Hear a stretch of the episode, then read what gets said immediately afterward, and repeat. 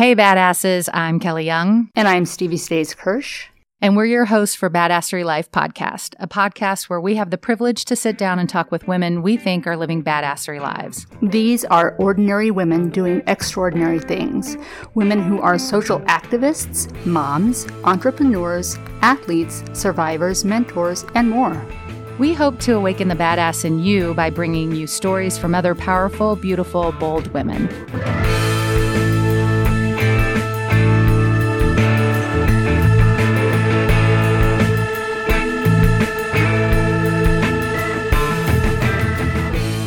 So let's get started.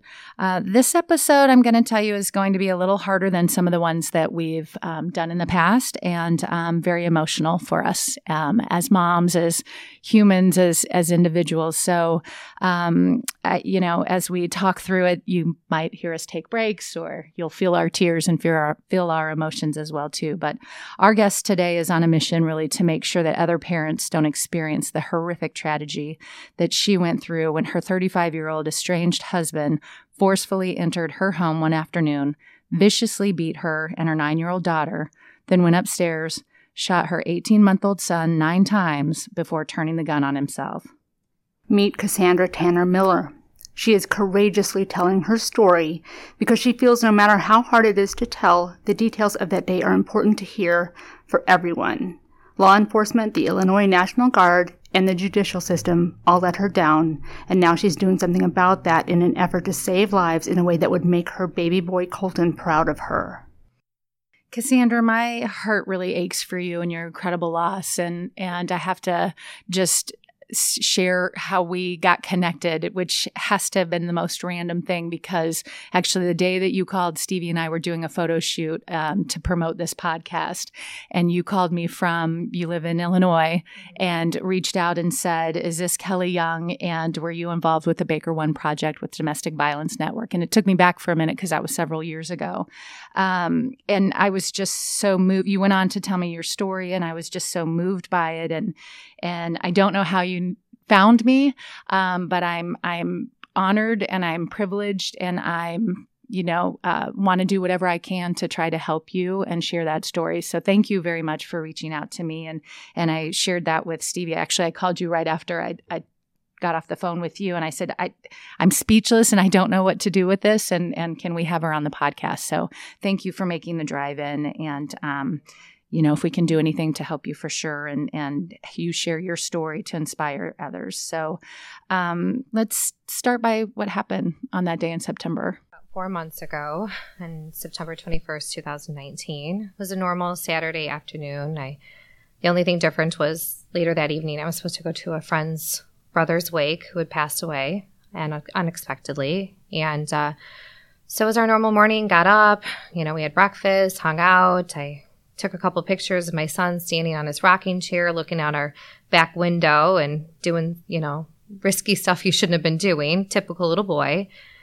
And then it was nap time because I thought, okay, well, normal nap time. Going to put him down for a nap. Going to kind of take a little snooze myself. I was a little tired and had my daughter, you know, go upstairs. And before then, I had Instacarted, you know, where you can like have groceries delivered to you. And I ordered a few things and my neighbor down the way had actually asked me to, you know, put a few things in my basket for her and she'd send her kid over to pick them up. So I ordered it. They said it would be in around like 2, 2.15 in the afternoon. So I thought, okay, brought Colt upstairs around like 1, 1.15, 1.30 in the afternoon and laid him down for our usual nap and, you know, kind of, I breastfed him to sleep. He slept with me. I co-slept with him and put him down for his nap and he finally, you know, rested and was resting. And my daughter comes in at like two o'clock ish and I kind of had just drifted kind of off to sleep with him. And she goes, Hey mom, you know, Instacart just got here. And I said, okay.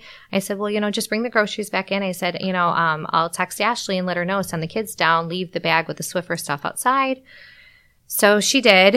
And then I messaged Ashley and she's like, Oh, you know, I, I sent the kids down and this was like two, maybe 30 to 25 to 30 somewhere in the afternoon. But she said, Oh, I put the, had the kids put the, you know, the money under the mat or whatever. And I said, Okay, I'll grab it for them when I head downstairs. So Cam came upstairs and she said, Mom, I'm really hungry. I brought the groceries to the front door. You know, can you come down and can you make me something? And I said, Yeah, sure. One second, you know. So I kissed Colts on his head and I unlatched him because he was still latched and sound asleep. And uh, I kissed him. I said, Be right back up, Papa. You know, because walked downstairs and grabbed the groceries from the front door, grabbed my daughter and brought her into the kitchen. And I kind of seen this like black shadow kind of quickly go past in the back window. And I have a huge island that I actually just got done with, you know, seating. And so I was like, okay, that's kind of weird, but we live backed up to cornfields. So it wasn't that unusual to see kind of see something swoop by. I thought maybe a big hawk. I turned around. it was definitely Chris Miller standing there, my strange husband. And he never came to the back door before.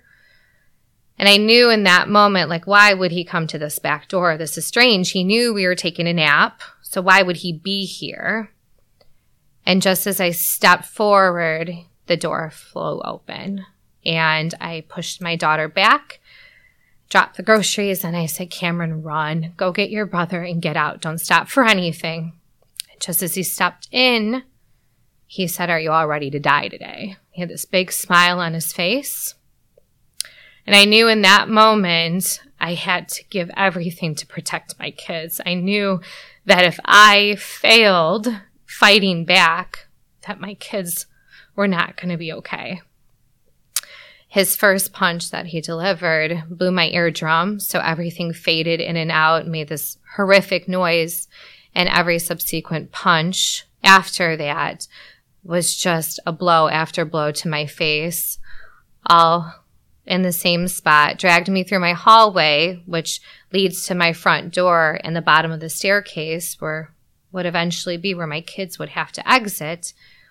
And that's where he continued to beat me and strangle me he specifically went behind me and was strangling me. And then when I would go unconscious, he would punch me in my face to wake me back up. After this lasted for I can't even tell how many minutes because the in and out of consciousness, you lose track of time very quickly. And I just remember the last moment of him over me, straddling me with both of his hands on my neck and said, You're never going to feel the touch of anyone else never going to feel your kids ever again. We're all going to die in this house together. We're going to be together forever. You're mine. You're always going to be mine. And this is just what's going to happen. And then I faded to black. Then I remember having this crazy out of body experience, and I can't explain it besides that, that I'm literally floating over my body, watching myself on the ground as he flips me onto my stomach he takes this three foot candlestick that I had that was for decor. It's got an iron ore middle and the rest of ceramic. And he starts beating me in the back of my head and the back of my back with it over and over and over again. I wasn't responding. Um, then he starts kicking me in my rib cages and fracturing my ribs and actually separated all the muscles from my intercostals. And then that's as much as I remember when it comes to that. Then my daughter's account of that day starts taking place because at this moment, during this whole time, I'm screaming to her, get your brother, get out. But in disarray, I'm at the bottom of the stairs, Colton's sleeping, she's standing there, she's thinking, we're safe, we're okay, we're up here. You know, like, why would he come up here? Why would he hurt us? We had never experienced this before from him, you know? And so she's looking in this overlook and I'm down on the ground. And she said, Mom, you should stop moving. Like when he was hitting you with the candlestick, when he was kicking you, you weren't making noise anymore. You weren't moving anymore. I thought you were dead. I knew you were dead on that floor. And she goes, and that's when he turned. He went up the stairs and he pulled out a gun. And he turned into the master bedroom where my son was sleeping. And he fired at least nine to ten bullets into my sleeping son's head. She said at that point, she kind of started running and he grabbed her and he said, Are you having fun yet, Cameron? And he leaned down into her and he said, It's your turn. Two down, one to go. He got on top of her and strangled her from behind like he did me. And at that moment, he was biting her. He was biting her back like he was biting my stomach during the savage attack. She was holding on to the metal spindles in my railings. And he kept trying to get her to flip over and to get into a more comfortable position because she said all I could hear was he, he was hitting something against each other and he hit her in the face, which she said what she thought was the gun. And he was trying to load the gun to kill her. She said at that point where she saw me out of the corner of her eyes starting to come to my feet. I stumbled up the stairs, and when he saw me coming up the stairs, he let go of her, only to come towards me, and she snuck in between us. And I grabbed her and I shoved her down the stairs, and I said, Run, Cameron, run. Go, don't stop for anything. Don't stop if for anything you hear, just get out of this house. She said she wouldn't move. She kept grabbing my hand and saying that he had a gun. Mom, run. He's got a gun. And that's when he started firing at us. Bullets had ricocheted and stroked across my back. And uh, I got her out the front door and I collapsed my right off my stoop. And my neighbor dragged me to his garage, awaiting for the ambulance. At that point, the police and everybody was on scene. They got me into the ambulance with my daughter, and I remember I was having a hard time breathing. I was going in and out of consciousness because the swelling was getting so bad between my neck from the strangulation and my face from the repeated punches to them that I kept hugging her. And I just said, if mommy dies in this ambulance, just remember I love you. And when they get Colty out, because I thought he was sleeping, just love him the way mommy would love him. Little did I know that my son had been shot already at that point.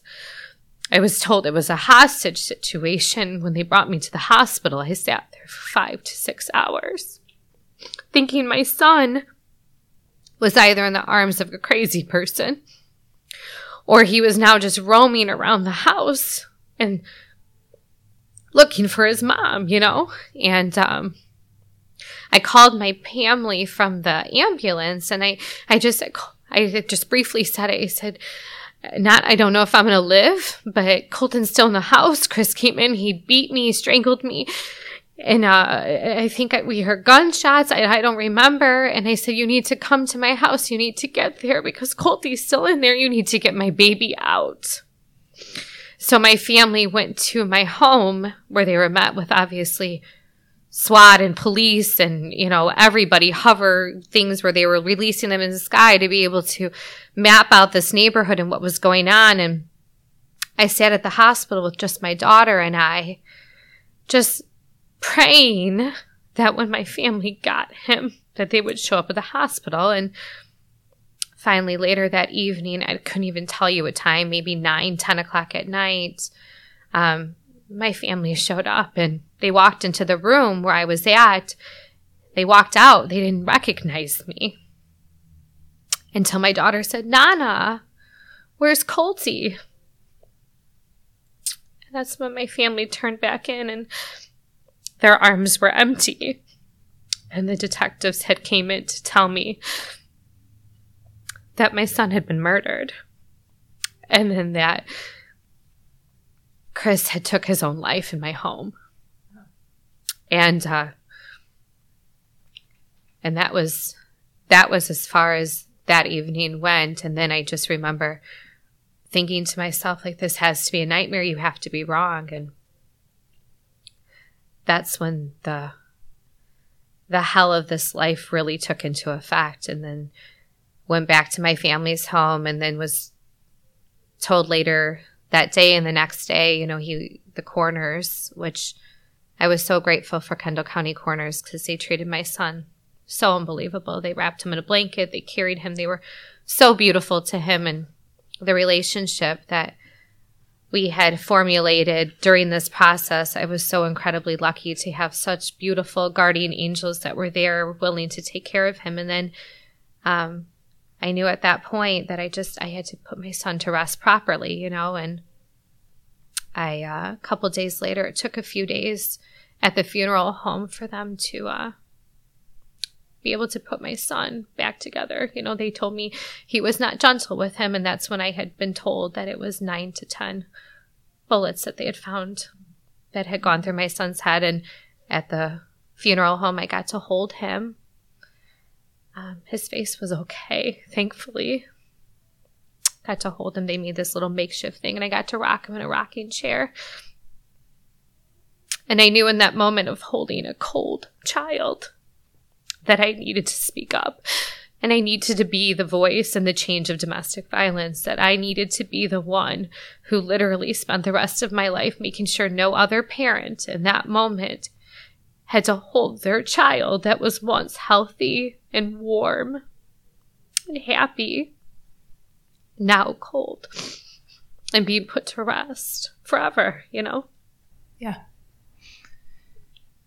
Okay.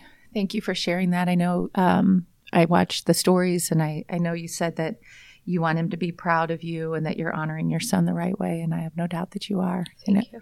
Um, I know we have a couple of questions that we want to get Absolutely. more into kind of the system and, and that sort of thing. And we've, you know, kind of move into that direction as well. Stevie, I know you had a couple of I questions. do. Yeah, thank you, Kelly. Um, Cassandra, I my heart goes out to you, and I know that many of us know someone, whether it's a family member, a friend, a friend of a friend, who has been touched by domestic violence. So I applaud your effort in this endeavor.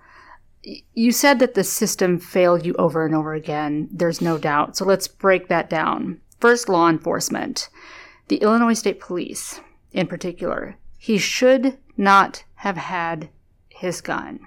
His FOID card, which for our listeners is the firearm owner's identification card, should have been revoked because of previous ab- aggravated charges. He never turned his gun in. It's a flawed system, and you're working to make a difference. Tell us about that. Absolutely. So within Illinois, when they send out these letters, it's a letter that just gets sent to you in the normal everyday mail where they tell you that you need to relinquish your FOID card, you know. And um, for an honest person, relinquishing that card would seem like a just a common trend, right? The law is asking you to do something and you're going to do it. For a dishonest person who has a history of criminal activity and um, you know batteries and drug charges asking them to just relinquish these when they feel that they have entitlement well i own these guns. I serve in the military. Why would i why would i turn something like that into anybody you know? Um, and that needs to be the change. There was this was relinquished in 2018 in january is actually when that letter first came out even when I had made this public statement that this had been revoked, Illinois State tried to say, no, he never had a FOID revocation. It was never revoked. And they had to retract their statement to notice that they actually did. They were supposed to have these weapons in their possession and they never followed through on it. And unfortunately within Illinois, the the man force power to be able to come and retrieve these weapons, it's it's dangerous, right? So they know that this person has these charges. Now they have weapons within their home. They know when they go there, they're going to be met with some type of, you know, combatism. Like they're not going to just do as they're supposed to. So with this domestic violence task force and everything that I'm trying to push forward to is to try to find some type of system to implement the revocation in a safe way where there can be the relinquishing of guns to law enforcement, not to anybody else, so then they can't pick them up within their reach. You know, unfortunately, when you have crazed people who don't follow laws and they don't it doesn't matter. They're going to find a way to get whatever and everyone's always met with this whole well you're anti-gun. No a gun did not murder my child that day. A criminal holding that was so. Let's talk also about how the courts failed you. GPS alert system is available to courts, but rarely used, if they even know about it. Um, so you're working with a state representative in Illinois to get that changed, and it's so beautifully called Colton's Law. Where do you stand on that today? Okay, so just a few days ago, I actually introduced um, David Welter, my state representative, introduced the domestic task uh, force actually into um, the House. And um, so we are currently working to get sponsorship for that. We already had quite a few pledges while we were there. I actually met with Governor Pritzker myself um, and and got his support of it um, to be able to create this task force that's going to allow us to look more in depth into domestic violence and really what our outreach is within the state, what our capabilities are. This GPS track system was actually created many years ago in 2012 and 2009 was first introduced where you could actually monitor violent offenders in domestic battery cases but most people don't even know that it's available because most court cases they don't even tell you that it's an option. Cook County uses it more than any place does, but most counties don't even know that it's available for domestic violence victims. And that needs to change because that order of protection that everyone seems to push is just a piece of paper. It has no protection behind it. And the man, the abuser, the female, the abuser, whichever way that this might go, is not going to follow that order of protection without some type of following on them to make sure that they're actually in accordance to it. Because there's so many times where they're violated and then it's just brushed under the rug and brushed under the rug. And domestic violence you know it it's something that we deal with every single day. You know, it, it, this boundary of it, people think that, oh, you just get an order of protection, you're fine. That's mm-hmm. not what domestic violence is. It is a common, it's a threat that happens every single day, with or without that piece of paper. But in most order of protections, if you really look into it, it raises your risk of being murdered by that person, even follow through within the first 72 hours by 65%, which is a huge, tremendous number. So when you're asking a woman who's already scared, scared of her abuser or a man who's scared of their abuser, you tell them to go to this order of protection. Well, you're just provoking somebody who already at this point doesn't care whether they hurt you, whether you live or die, you know? So being able to create this task force to educate and find the loopholes within Illinois is going to be a beautiful thing that really is history for Illinois to be able to move from district to district to come up with some type of allowance and a system in which domestic violence is handled because right now it changes from district to district and county to county and the way we handle it. And you know some places you know like oh well they take domestic battery serious here. And then some counties where it's not taken seriously. So you know, I'm I'm very proud that we're introducing the Colton's law in this way because it's it's a bigger aspect of really what the protection of domestic violence is going to be within Illinois. So absolutely. I, I don't know enough about it even here in Indiana, but I, I hope that if we have listeners that are outside of this area, um, that there are ways like how how do people find out about that? And do you know? Um, just about my thing. Well, well, yours are like even in Indiana. Um, do we work with our local domestic violence network or uh, the courts? What's the you reach out to your court system, court system. and most okay. of them will have okay. a domestic violence advocate um, that will allow you to know really what your steps are and what coverage that you actually have for domestic violence. The courts, you know, they have domestic violence advocates, and their caseloads are very high and very heavy. Um, and a lot of townships even have like their own networking, you know, like some places have like a guardian angel or something where you can reach out to them and they'll work with you hand in hand and how to escape an abuser and how to get away from them, you know, um, and that's really, you know, you can reach out to your own state representative and see really what your laws are, what your changes are that are within your district and what your capabilities are. So, Cassandra, within that broken system, another agency that you reference is the National Guard. Yes. Um, tell me what could they have done? Um, what are you hoping that they will do in the future? You did report um, his drug abuse and his violent behavior in the past. So so where did that fail? So currently it's under investigation. Um, once this happened it led to an investigation that they brought in people federally to be able to investigate the National Guard. So that's still ongoing currently. Um, but I did reach out to his commanders, people that were in charge of him when he was at his, you know, his armory that he was currently supposed to be at. Um, I had notified them.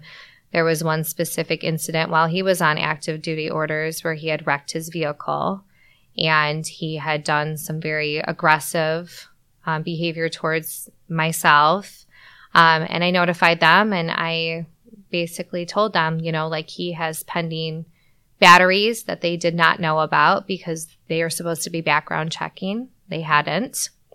He was not supposed to have a weapon within his reach. He still was going to drill and still had that ability to be active with his weapon.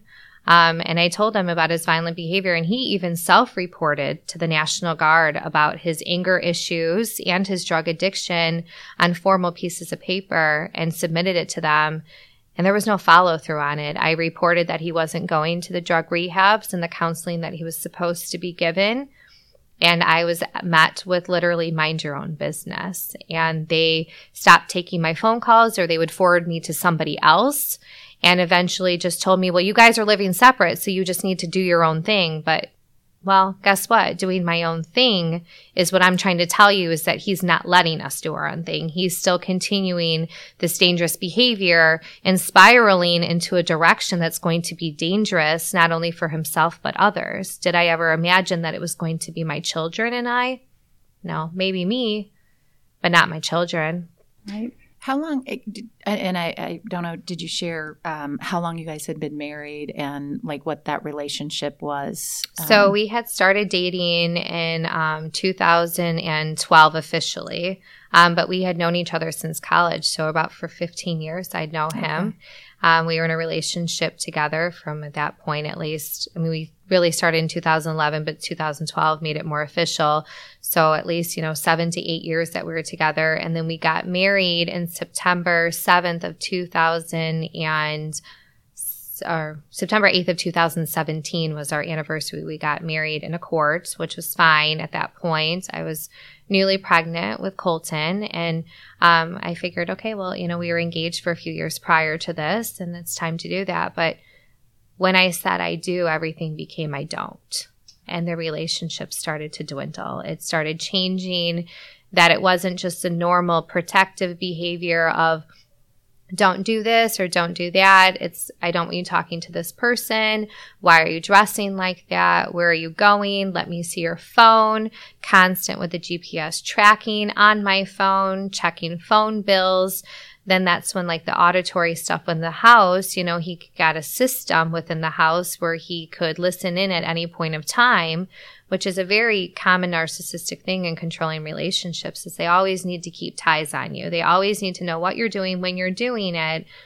And that's when it really started getting out of control. And the more pregnant I got, the more he realized I was more vulnerable. So then his behavior towards me started getting even more obsessive and also just more aggressive. And you know, I remember even going to a doctor's appointment while I was pregnant with him, and they give you a sheet that says, you know, do you feel safe at home?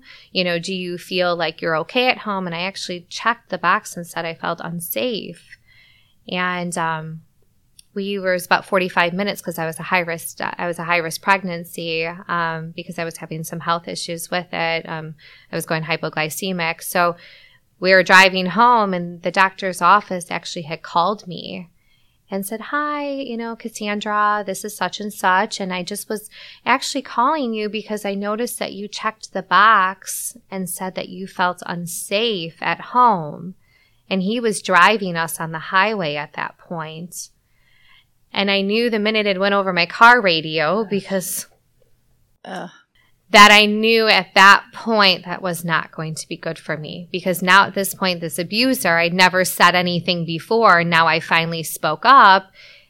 The look on his face was like, you're done. You're going to get it when we get home. And he drove insanely crazy the whole way home, weaving in and out of traffic. I mean, to the point where I was crying. I was begging for him to stop when we got home. He dragged me onto the ground. He strangled me. I did not lose consciousness, but I had called the police and there's no there's no marks. So nothing was done about it. You know, he wore that shiny military uniform and it's every time that people would come would be like, "Oh, well thank you for your service." And, you know, I, am so sorry that you guys are in some type of argument or what's going on here. And it was never an argument. It's a domestic violence relationship is not an argument. It is somebody who is controlling you to a sense where you can't do anything without their permission.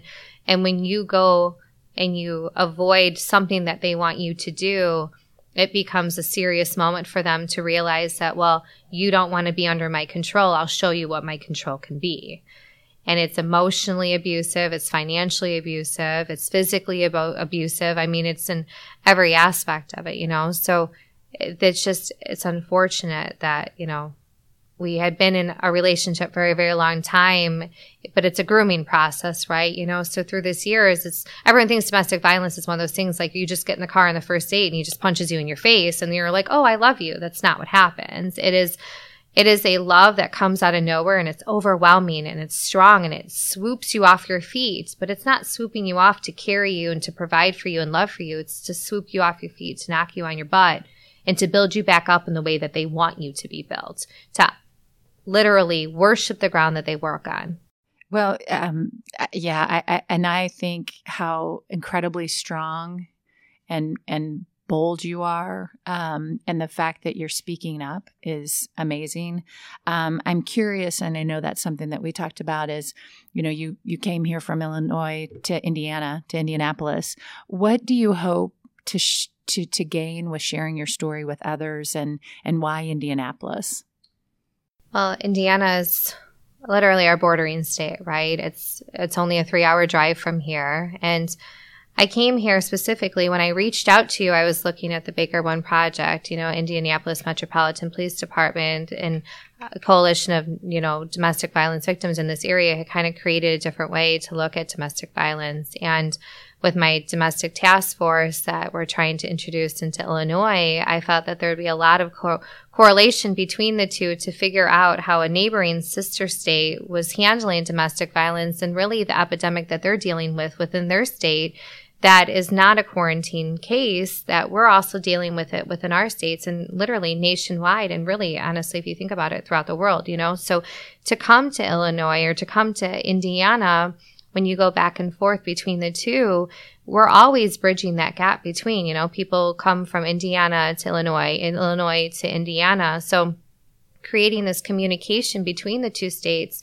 that literally border each other all the way down, I think is important and realizing that, you know, there are efforts to, to be made just even hours away that are trying to help protect women. And those same pro- the same problems that we're facing within Illinois is happening just right next door. And we need to make sure that we're opening that communication that when people move from state to state, even opening this national registry, being able to find these violent offenders and be able to look them up. So then that way they can't create this new cycle in another area and have another victim that they've now abused.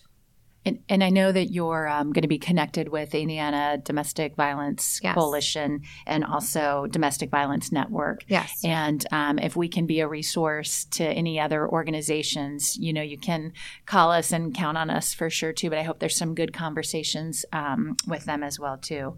Um, and no, Stevie. Yeah, Cassandra. Thankfully and frankly, miraculously, you and your daughter survived Yes. this tragedy. How's she doing? You know what? She's doing actually pretty good. She just made honor roll at school. Um, she does a creative art therapy, which for her is a very way for her to kind of outlet through art. She loves drawing. She's very creative, always has been. Um, so I thought that was a way for her to open communications within, you know, her therapist and her, but to see it that she's not sitting in a chair being spotlighted, like, well, because I think a lot of people think counseling, even at it, is that you go there because something's wrong with you. But that's not the case. Most cases, we go there because something happened to us and it's trauma most of the time, you know? And so I want her to be able to know that this is just another tool in her toolbox to be able to open lines up to realize that what happened to her that day should never have happened to her. It should never happen to anybody. But she's got to have the right tools. But she's, you know, she's, if you just met her, you would be like, you would have no idea. She's strong. She's intuitive.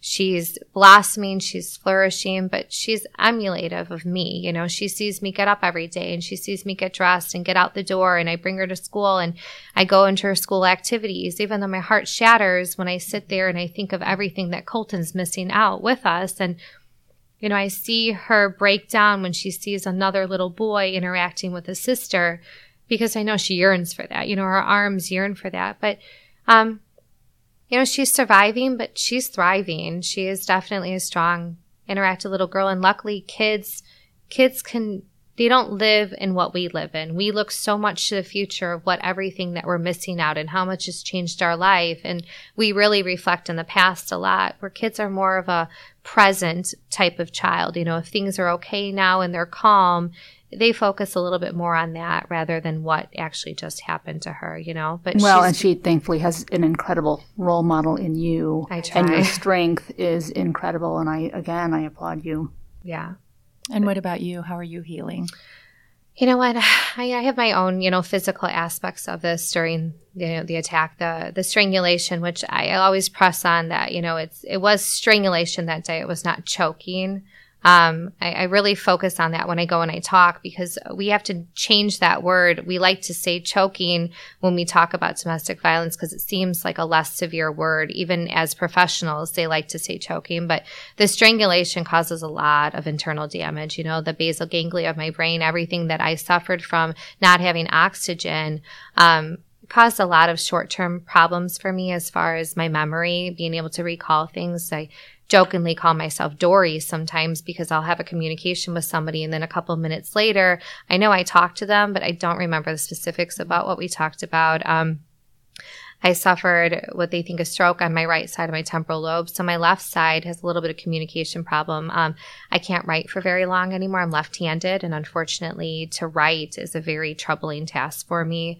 Um, to be able to hold things out for a duration period of time. My left side of my body has struggling with that. Even to walk, I can't do what they call it a double task where I can think about something and walk and do a behavior activity. So, I mean, as far as that physical aspect of it, I, you know, I'm recovering. Um, you know, but I never really thought about my physical aspects until all this is kind of the dust has settled. Um, because the pain I was feeling within my heart for Cameron and for Colton, you know, ultimately as a mom, you only want your kids to grow old and way older than you are. And you want them to have kids and be able to be a grandmother and hopefully be around for great grandkids. And my heart is definitely struggling and uh, my soul is shattered. You know, like I survived that day, like walking away, but the person who resurrected from laying on that floor is an entirely different person than I was on September 21st at two o'clock when I kissed my son and I held him, you know, and that person died in that home that day. You know, I am no longer Cassandra Tanner Miller of September 21st at two o'clock. I am now Cassandra Tanner Miller, a survivor of domestic violence and tragedy after losing my son in a very, very violent way, you know, but it's therapeutic to come, to talk, to help, you know, um,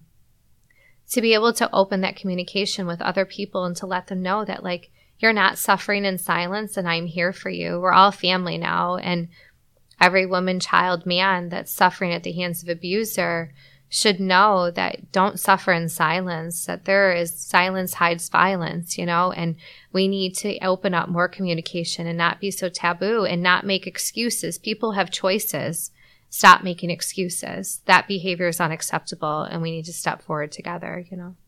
Well, I think the one thing you, you had said that struck me is that even though he strangled you, you didn't lose your voice as an advocate. And I think that is absolutely amazing.